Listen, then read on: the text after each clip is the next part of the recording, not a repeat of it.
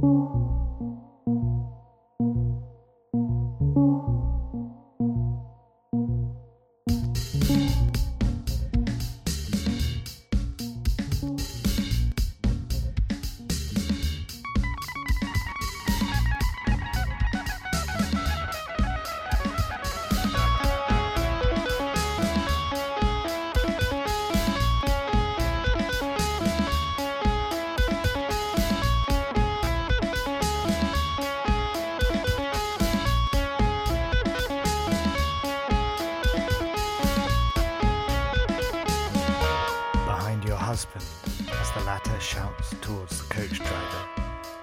side of the road sits a man on a low fold up table, puzzling at a jigsaw.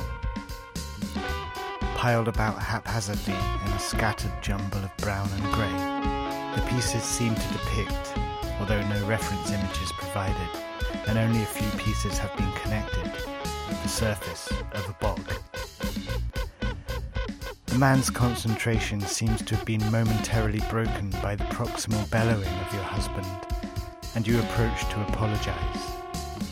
As he shrugs and does a thing with his lower lip and eyebrows to indicate he's not bothered, he sweeps a hand over the pieces in an outward arc, distributing them in a single tier over the table's surface, cracking a grin as you simultaneously notice his prosthetic arm, glass eye, and single crutch resting up against the back of his chair.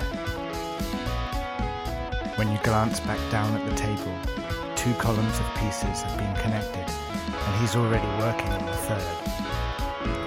It's the stucco point technique, he says suddenly, his thick Dutch accent catching you off guard. I was there for two years. Then I was for four at the Academia de Truques, and for six at Brown Sponge, Nebraska. When you start out at stucco, you don't get to do things by halves. He emits a strained wheeze of a laugh. See, first you build the verticals, then find the key bridging pieces. You work your way from the center, filling the patches until you reach the edges. The corners must be placed last. Southeast, southwest, northwest, northeast. Northeast must always come last. As he snaps the final piece into place, he stares deep into your eye, his glass eye on your husband, and speaks in a loud whisper without moving his lips. The prudish swarm that descends around this time. Descend into the swarm. Let the brutish swarm ascend around you. Rise with the swarm. Your gaze is fixed upon his face, flushes with yellow like the reflection of a marine explosion on glassy waters far from land, and a muted soprano drone seems to rise from the mountains behind the lodge. Go fund the golden goose, he gasps, as something flashes blindingly from his glass eye. As you flinch and screw your eyes up, honking car noises snap you back to the present. Your husband is guiding the coach as it reverses back to where the wheelchair ramp can connect with the curb. And drivers that have to overtake on the bend are issuing punitive jabs on the horn. The jigsaw man has packed up and gone without a trace. But then you notice a single piece from his puzzle he must have dropped. It has the same uniform brown, only this one has a yellow speck in the center. You reach down and pick it up. Floating on the brown surface are seven children on a banana boat, each slumped forward onto the other's back. Something nauseating stirs in you, and as you try to blink it back, the ghost flash from the glass eye flickers in your vision, from green to red and back again, the silhouette of a goose in flight. You put the piece with the banana boat in your pocket and head back to the coach.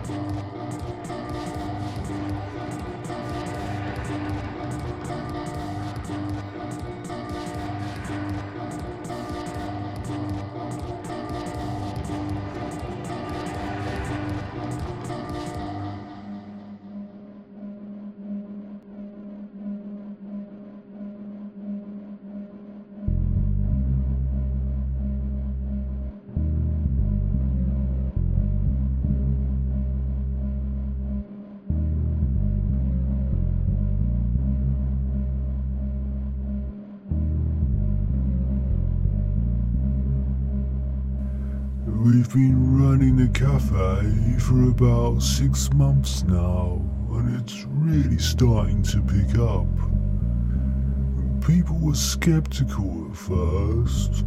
Well, I understand that, of course. A mosquito cafe doesn't sound too appealing, really, does it?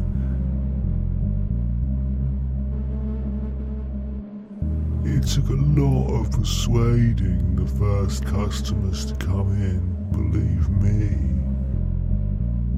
But once they were in, they were pleasantly surprised.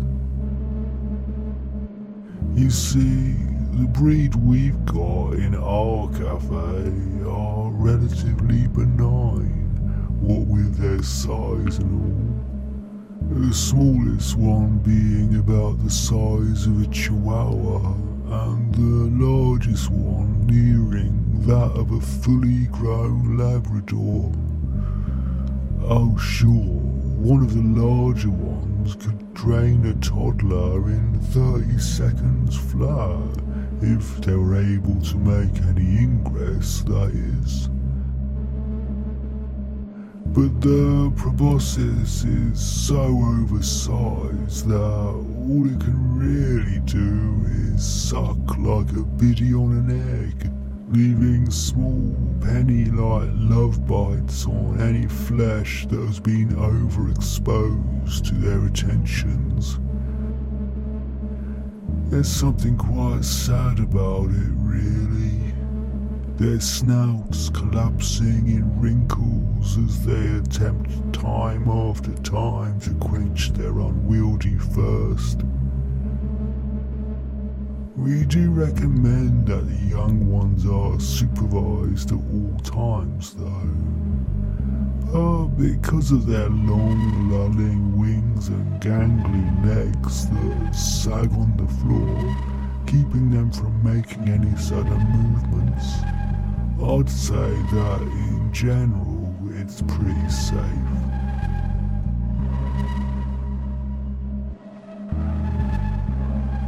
Some people like to have them on their laps as they drink their coffee. That is, the customers, I mean. These mosquitoes don't really like caffeinated beverages.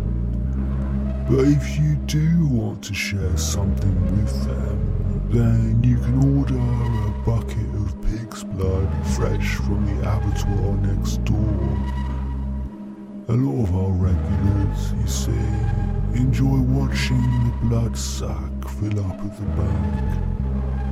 A few have gone so far as to offer their own blood. But we don't really recommend this, what with the safety regulations and all. Thank you.